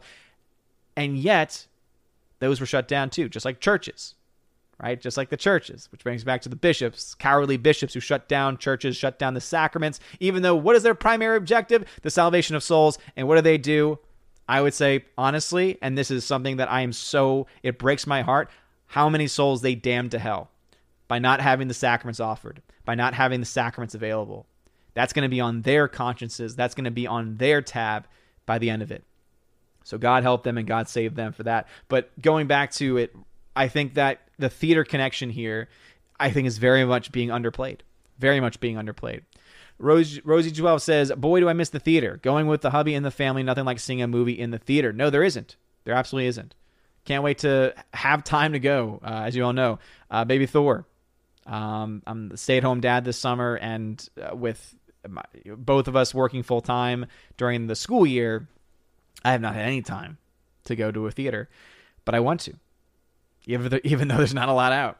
Hardwick says, Clownfish T V thinks the reason for the Bollywood scene in the Eternals is that Marvel wants to court India as a major income source now that China's partnership is going sour. I would say that is not likely the reason, because that Bollywood dance scene has been reported for a very long time, long before the, the troubles with China were being reported. That might be a, hey, this is... You know, they were, I think what probably happened based on timing of when these reports came out, that they put that in the Eternals to not only, not only with everything else they did with the Eternals, go towards a, a, a, the Asia marketplace with China, but then also go to the Indian marketplace. So I think they were hedging their bets, saying, let's go to all the marketplaces. Okay, well, now that they are more in trouble with China, I would not be surprised if they start to focus more on that character and on the Bollywood aspect to try and get more money from India, because India has a lot of people, and they could get a lot of money from India for that very reason. Um, new number two says, Drunk super chat so he won't have to wait twenty minutes. This is true. This is very true. World of Conan says, do the C C P uh, make actual movies? I don't mean Hong Kong, but mainland. Also, should we give money, movie, give the movie industry to China to see the movies go, go China, China version C R T when the agendas drop hard? Okay, that was a very confusing sentence, man. I'm going to try and answer it as best I can. Uh, do they themselves make movies? Do the Communist Party members make it? No. Um, it's people who are members of the Communist Party, right, who are working as directors who would make movies there. Um, and then as far as, you know, even if they are, let's say it's a Western film, so we've been talking about Marvel. Marvel puts their movie, makes a deal. It has to go through the Communist Party. It has to be approved by, like, different levels. There's a censor it has to go through. It has to be approved by the Communist Party directly itself, uh, to not have anything in there that they would find to be inspiring to potentially lead to their people actually finally waking up and standing up to their fascist government. But hey, um, that's just one of the many things that likely is the case there. But I, I do would I, I would say that um, it depends on what you mean by the C C P, like the actual leadership or the people who are members. Aspergerly says, I'm one of the wait till V O D people. Heck, my back can barely survive my I T training, let alone going to the theater. I thought the surgery was going to help with that. I'm, I'm sorry to hear that's still that's still an issue. Rob D says, watch M C U fanboys, N P Cs buy one hundred tickets solely so that Black Widow, Shang-Chi, and Eternals makes money. Yeah, you know, we, we heard that happen. I remember that that bunk story came out. This this is when Captain Marvel came out, and everyone was trying to spin this fake narrative of, oh, Disney bought up all these tickets to make it look like it was successful. And I was just like, and I know that there's some people that still hold to that, but any evidence, quote unquote evidence, that was being shown was easily debunked, because they were showing empty seats, empty theaters, and it's like, okay, that doesn't mean that the money's not being made, because remember that movies are not just single locations. It's all over the world, Not to mention the whole fact of them saying, oh, this is saying that these seats were sold, but they weren't actually sold. And then you're like, wait a minute. It's because they were reserving them because that's what theaters do. Again, having worked at a theater, I know that that whole process. I remember, if you want to find out more about what I'm talking about, I did a video months ago, early on during the pandemic, um, or sorry, early on around, oh, sorry, when Captain Marvel came out, there was this conspiracy theory being pushed around by even some members uh, who are who are closely related to the community. And I was like, hey, I love y'all's stuff, but but y'all are wrong on this point, and, and th- this is the reason why. So I, I've always fall away from that mindset because, you know, would it surprise me if they did it? No, but I wouldn't say they did until there's actual definitive proof, other than some people looking up their own theaters and looking up what the theater website says, because there's a lot of reasons as to why things can show up on a theater website. Again, I, I, I used to work specifically with that, and um, there's a lot of reasons why certain seats would be blacked out, um, among other things. Gotta love Drunk three P O, says the K-Man. I agree. Tina says, plus they're paying daily interest on sitting uh, on it sitting on a shelf. James Bond movie, exactly. And no one knows exactly how much that actually is and how much they're actually going to be losing because of that reason. New number two says, last day to join Kickstarter campaign for The Prisoner action figure. Don't know much about that one, to be honest, because I, I never watched The Prisoner. Uh, Thirsty Warrior says, cognitively impaired three P O. Hmm.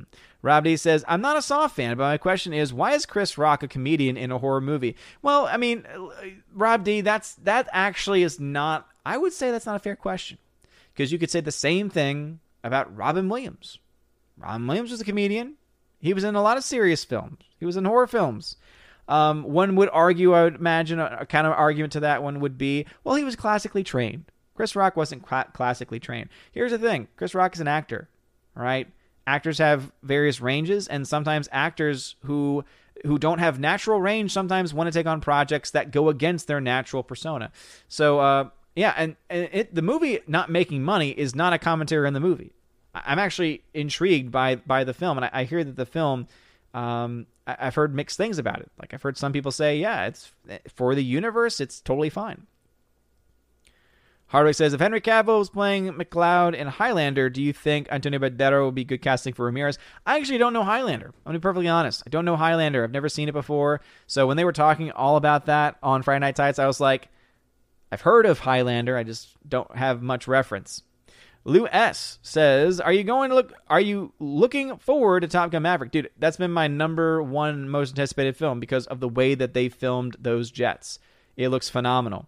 Mister Roy, what's going on? Good, sir. Alex Picard says, hopefully Conjuring three does well since it's also on H B O Max on June fourth. Big fan of the universe. Here's the problem, Alex McCarthy. Why are they releasing The Conjuring in June? Why are they not letting that film get pushed to October? If you're ever going to push a movie, the only one that makes sense to push to October out of a lot of the films that are coming out in this summer would be The Conjuring. You know, I know the mindset's there. Oh, it's summer movie season. No.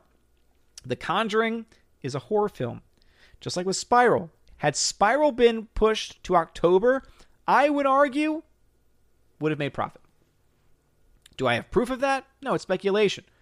But I think science and studies have shown that when you release horror movies in October, even if they're not good, more people go to see them because they're in the mindset. They're just the random people. Again, I saw these people all the time. These people that just come up, they're stoned, they're drunk, they're whatever, and they're like, we just want to see a horror movie, man. What's go- Oh, that movie? Chris Rock? What? Like, that's what the reaction would be.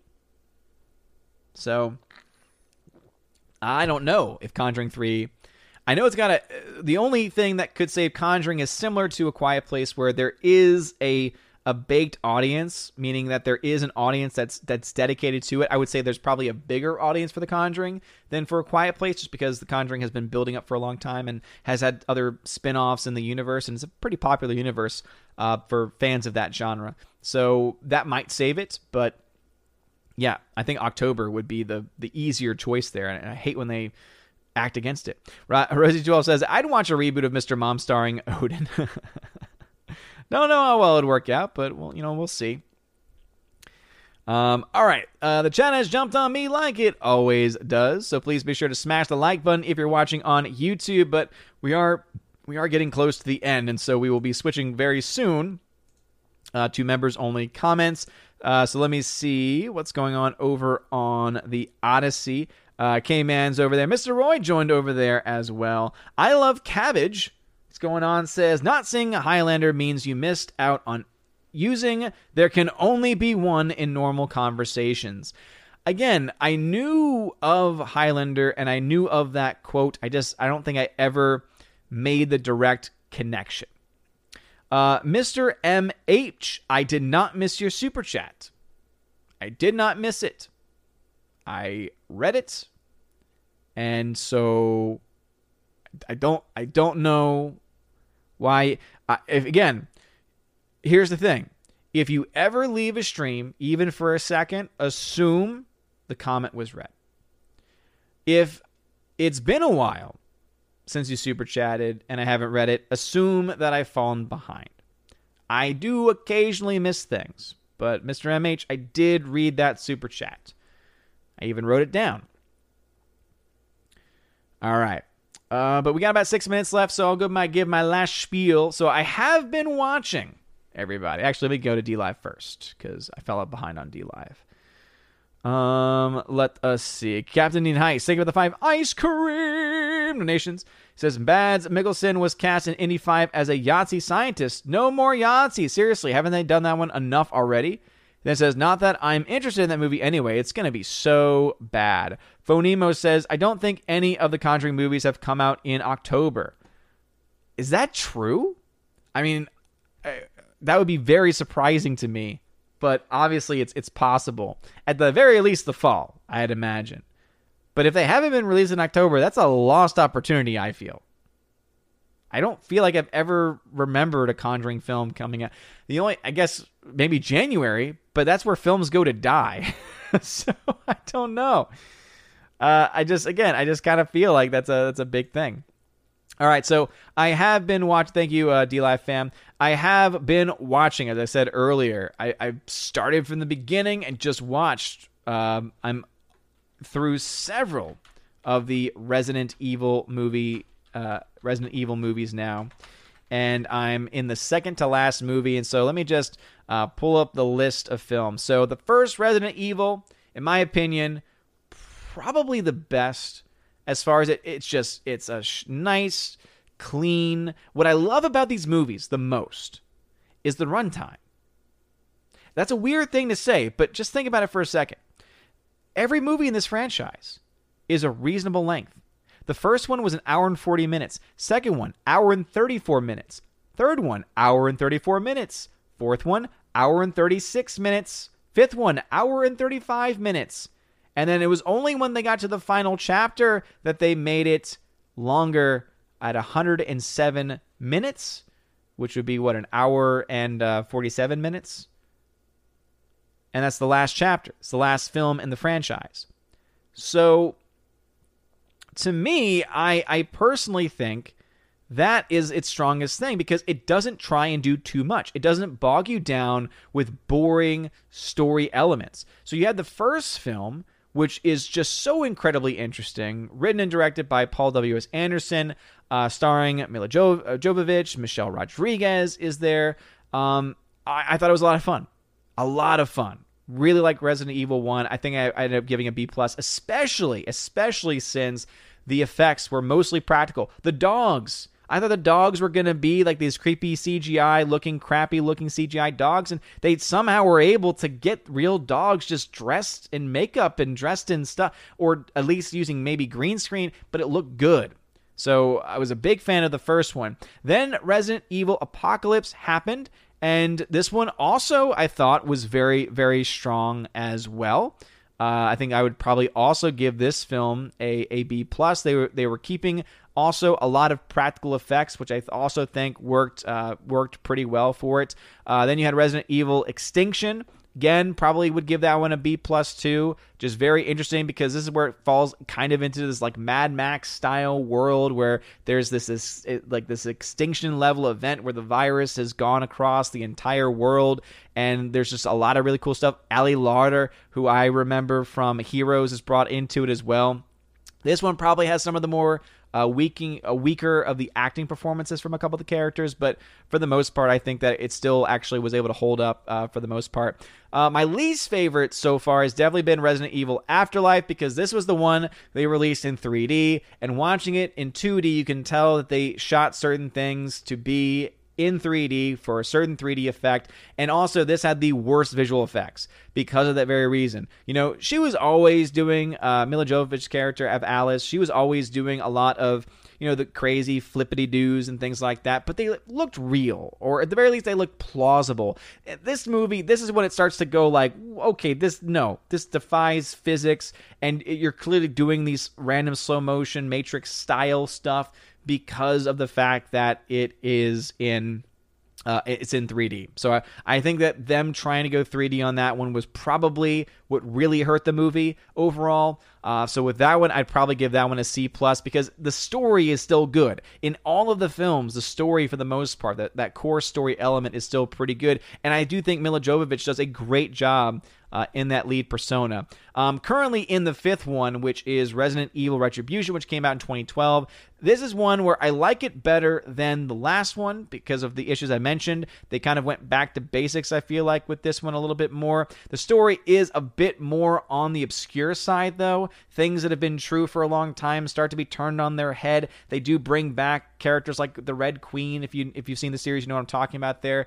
And so I like how it's kind of this culmination of, of various things going on, um, but I'm still not finished, and so I'll have to see how it ends and how it goes. But this one also features some fighting sequences that are a bit over the top, um, and not as kind of in that realm of possibility, especially since the the problem is is that uh, in her uh, in the story, in the character, she develops essentially these these powers through this virus, uh, through this virus essentially uh, becoming symbiotic with her, right? Really just, you know, binding itself to her actual D N A strands. And so this movie deals with her being human again, and yet she's she acts almost no, no differently. Other than the powers she showed in previous films, especially Ex- Extinction, she shows almost no difference. And that kind of drove me nuts a bit. So I'm, again, still going through this one. But that one I was like, uh, again, story-wise, that seems to be a weakness. And there are plot holes, I would say, and inconsistencies throughout uh, the series. But this one, again, I'm still watching, so I'm not going to give a grade on it. And I probably will end up having finished the last one probably sometime tomorrow, I'd imagine. I'll try and finish uh, Retribution tonight. Uh, but overall, I'm enjoying this series. I really am. Um, never thought I would. Every time I saw a trailer or a poster for Resident Evil, just never had any interest in it whatsoever. And uh, it's been exciting. It's been very exciting. So yeah, B pluses for those first few. Uh, when you get to the three D one, that's when you get into that C plus territory. And uh, yeah, we'll see. We'll see where it goes from there. All right. And uh, seventy B, I did not forget the super chat. I got it um, as such. All right. I do need to rush through uh, members only comments from this point forward. I'm going to try and get through them as quickly as possible because I'm I'm, I'm running a little late tonight. So Rosie G says, when I hear E U, I always think European Union, and I get confused. Yes, indeed. Sora Poopas says, some of the things I remember from the original Star Wars are seeing David Pros, uh, Prosis' eyeglasses through the lens of his helmet in one scene and the little boxes around the TIE fighters when they were spinning. Uh, so maybe it says eighty-six, that last note, you got the super chat. Yeah, I fall behind. Y'all know this. Y'all know this. Hardwick says, personally, I prefer Adwan's revisited edition of Empire over Harmy's Despecialized. Here's the problem, Hardwick, and you just mentioned it. Adwan makes his own personal changes. So that means it's not at all a part of the vision of Lucas. It's it's someone who is personally making their own choices to try and improve the movie. Now, again, you can enjoy those improvements, or rather, you can enjoy those changes. I just don't like when it comes to preservation projects like this, when people take it on themselves to say, this is better. I have a better idea than the original filmmaker. No, don't get me wrong. He messed up with the special editions, right? George Lucas made a huge mistake with that, not to mention the biggest mistake of them all, which was getting rid of his franchise and selling his franchise for shekels.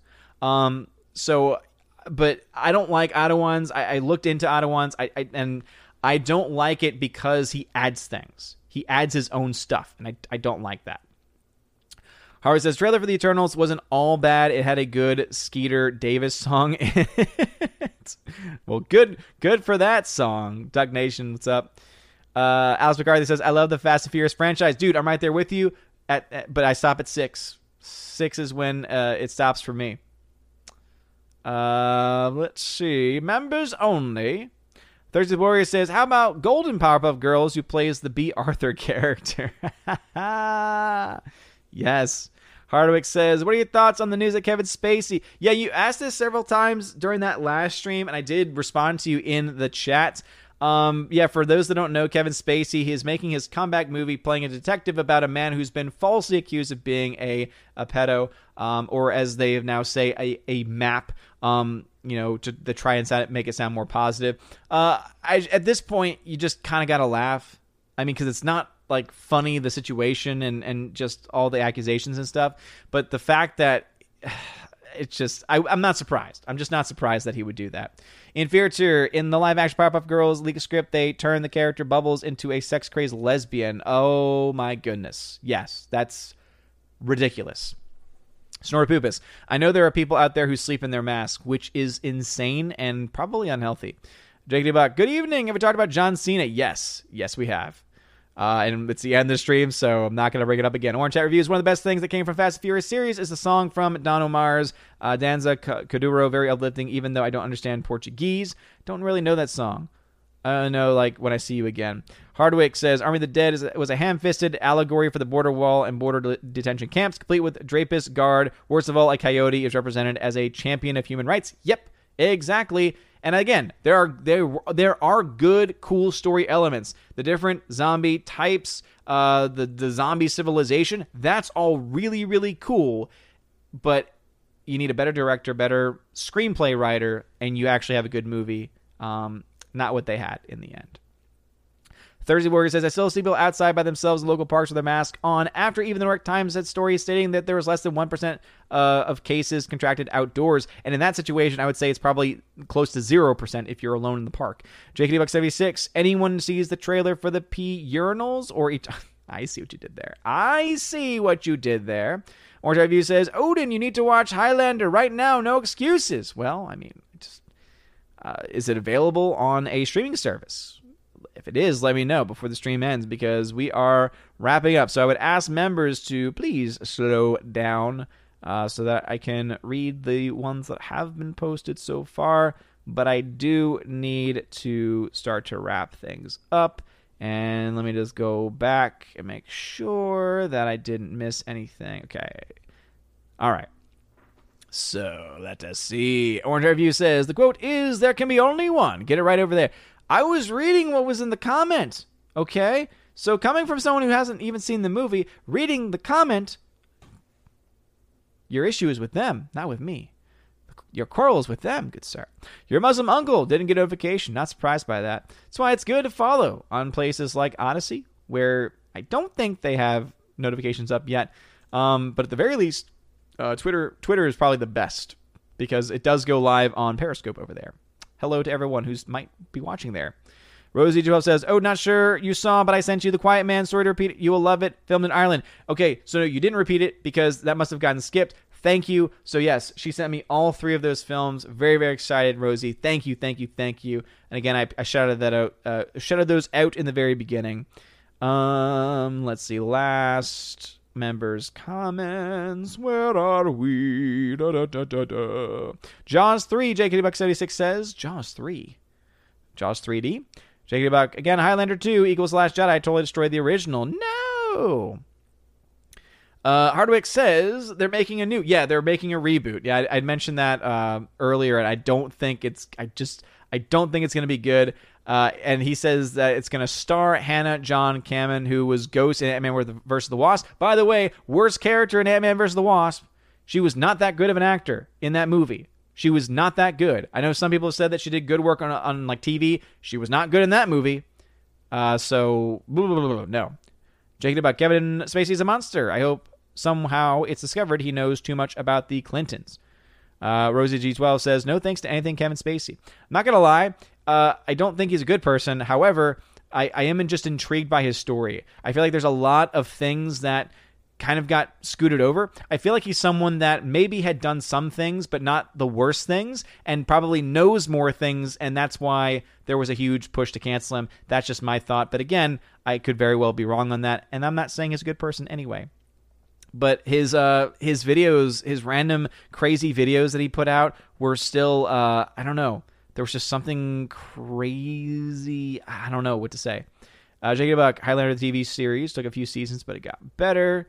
And Hardwick says, Dignitaro was digitally added to the Army of the Dead months after it was shot. Yeah, yeah, I saw that too.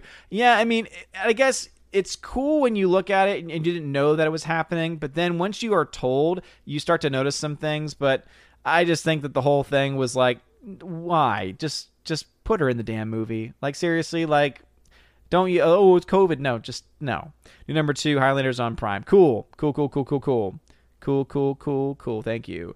Highlander T V series has made me mad when he learned Wing Chun from Mang- Mongoloni- Mongolian woman in Mongolia, learning bagpipes from a Kurdish skateboarder, says J K D Buck seventy-six. Okay.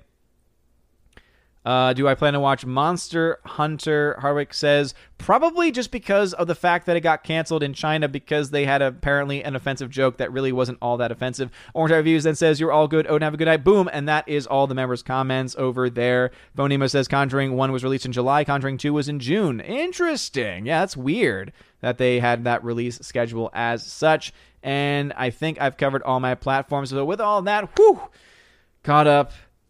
Just a few minutes late. You guys, seriously, you're all amazing people. Thank you so very much for your love and support tonight. Please be sure to smash that like button. Make sure to tip your Valkyries on the way out. Tina and Steph, of course, my Valks. Uh, they are amazing, beautiful people. Uh, this has been a lot of fun. If you are a member at the Army of... Sorry, if you're a member at the Keeper of the Bifrost level or higher, um, me and John Flickinger are going to be recording, or we're planning to record, a podcast episode for y'all tomorrow. So very, very excited to be able to get that out, you know, to, to get that recorded finally. Uh, sadly, it looks like that might be the only one that we get done for this month. And I know that we, we try and get two done every single month. So I might try and see if there's something I can do uh, to make it up either either for this month or for next month at the very least. But thank you, thank you, thank you to every single person out there that does support me, uh, not just by watching the streams, but also uh, for those people who support me over on places like Patreon, like places on Subscribestar, and um, all the other places that exist as well. Which reminds me, uh, Washington Madranda, Uh, thank you very much for being a supporter on Patreon. I'm going to try and add you to the May video, but I haven't made any videos recently, and so therefore I have not had time to uh, to get that one done. Uh, but before I do head out, huge shout out to all of my Army of Asgard Uh, Army of Asgard, Keeper of the Bifrost members on YouTube. Uh, Sean McD, Mondo Spieler, Gomer Kyle seventy-nine, Your Muslim Uncle, Kara Tharp, Eric Jewett, Rich the Savior, Dan Ben one fifty-five, M T A C Shark, Forever Sci-Fi, Rosie G twelve, Andrew Hoyle, Eric K, Orange Hat Reviews, Adam Avery, Twirly Wolf, J Stowe, Adam and or sorry, J Stowe and Aiden Vickery. You guys are great. By the way, if you are an Army of Ar- Army of Asgard member on Subscribestar or Patreon, you do get access to giveaways. We just had a recent giveaway where two people won four Ks, their choice, any four K within a thirty dollars limit. So very excited to be sending those out to those two people. And I do, because I was a little bit slower on the giveaways this month, I do plan to have at least one or two more giveaways. Uh, one's going to be probably a digital code giveaway like I try to do, uh, but also another four K giveaway at some point uh, before the end of the month. So be on the lookout. That's on the Discord server. So if you have not ever got access to the Discord server and you're a part of the Army of Asgard on Patreon and Subscribestar only, that does not extend to uh, YouTube members because of the way YouTube's whole thing works. Um, but if you are in those levels on Patreon, Subscribestar, you've not found the channel on the Discord that deals with giveaways, you just contact me, let me know. Check your messages on Patreon, because that is where you'll find the link to the Discord and the instructions on what to do. And then if you're on Subscribestar, there's also a post that that the pinned comment on Subscribestar gives a link to the Discord, and then also instructions on how to get added in as such. And whew, that was a lot of talking to get in at the very end. But happy Star Wars Day, everybody. Indeed, make sure that you tell everyone that you know that today is the real Star Wars Day. Watch something on Star, watch something Star Wars if you can. Try and hunt down those Star Wars films that I was talking about earlier, because there are some really cool additions that have been made in the attempt to preserve history, not just Star Wars history, but movie history, and to try and fix the atrocities that were made by George Lucas in those special edition sets. But that is going to be it from me tonight. You guys are all amazing. So Nathan Slay, Rusty Shackelford, Mark six three three six six, Soul Assassin, Tina B, World of Conan, eight bit Snape Boy, what's going on? Uh, we of course got Stephanie B as well, the new number two, Orange Hat Reviews. Uh, let's see who else is in here. There's Decay Man, Rosie G twelve. Rosie, thank you for the movies. Again, seriously, bottom of my heart, thank you. It always means a lot when those come in the P O box. Uh, Rhaegar Targaryen is here as well. And uh, in future, in future, Happy Dead Franchise Day is what he comes in with at the very end. You guys are all amazing. Uh, you guys hang out, or rather, uh, DLive fam, y'all hang out. We'll do a chest opening, and uh, Odyssey fam, y'all hang out because y'all should be able to still hear me as the Patreon video plays at the very end. You guys are amazing, beautiful people. Have a wonderful day, everybody, and as always, God bless. And now for a huge shout out to all of my Patreon and Subscribestar members for the month of May. Ali C eighty-three, Andrew Hoyle, Biffer DeHobbit, Brian P, Dion, DivX, Enrique Evangelista, Father Christopher Miller, hail to you, Father. Father Damien Cook, Garrett Searles, Inflamed Wood, It's a Trap Productions, Jason Clark, Jacob Juice, Jeffrey Toon, Jonathan Carney, Laura the Modern Major General's Story, Mad Mitch Dunaway, Mike Jackson, Mister Peabody and his evil twin with the beautiful hair, On to June, Orange Hat Reviews, Out of Step with Reality, Priscilla Hall, Riff Magos, Rosetta Udden, Steve Glasker, Miss Martin Muses, Theodore Benden, Tina Bojan, and Tina B. Thank you all very much for being my Patreon members this month. I really always appreciate you. And to my Subscribestar members, Fast uh, Fast Reaction, Nosferatu Gatsu, Stan four, John B., Perpetual Punster, Mister Roy, Glinzer, J. Alex McCarthy Junior, Dean Heist, the new number two, J-Rod, the Beer Guru, Nevadanji Adams, and Z K Man. Thank you very much for supporting me on Subscribestar. And if you want your name shouted out at the end of every video and live stream, please consider joining on Patreon or Subscribestar. And if you join at some of the higher levels, you get access to things like giveaways, where every month I do giveaways of four K titles, steelbooks, and Blu-rays. And again, more information can be found over on Patreon and Subscribestar. And at the higher levels, you also get access to an exclusive bi-weekly, rather, by monthly podcast. Depending on our schedules, we at least get one long podcast out. We try and get two podcasts out as often as we possibly can every single month with John the Flick Pick Flickinger. So again, check out more information. And if you are at the Chosen of Valhalla level, which is the highest level available, you not only get all of those things, you also get in your first month a free t-shirt and also access to the Chosen of Valhalla live stream, where I have my Chosen on a stream talking, asking questions, answering questions, talking about movies and anything that they want to talk about. So if all that stuff sounds like fun to you, check out those links below and support the channel in whatever way you can. I do appreciate you, whether you are a member, whether you are a supporter on Patreon, Subscribestar, or whether you are simply supportive in general, leaving comments and likes. I really greatly appreciate it. You guys are all amazing, beautiful people. Have a wonderful day. And as always, God bless.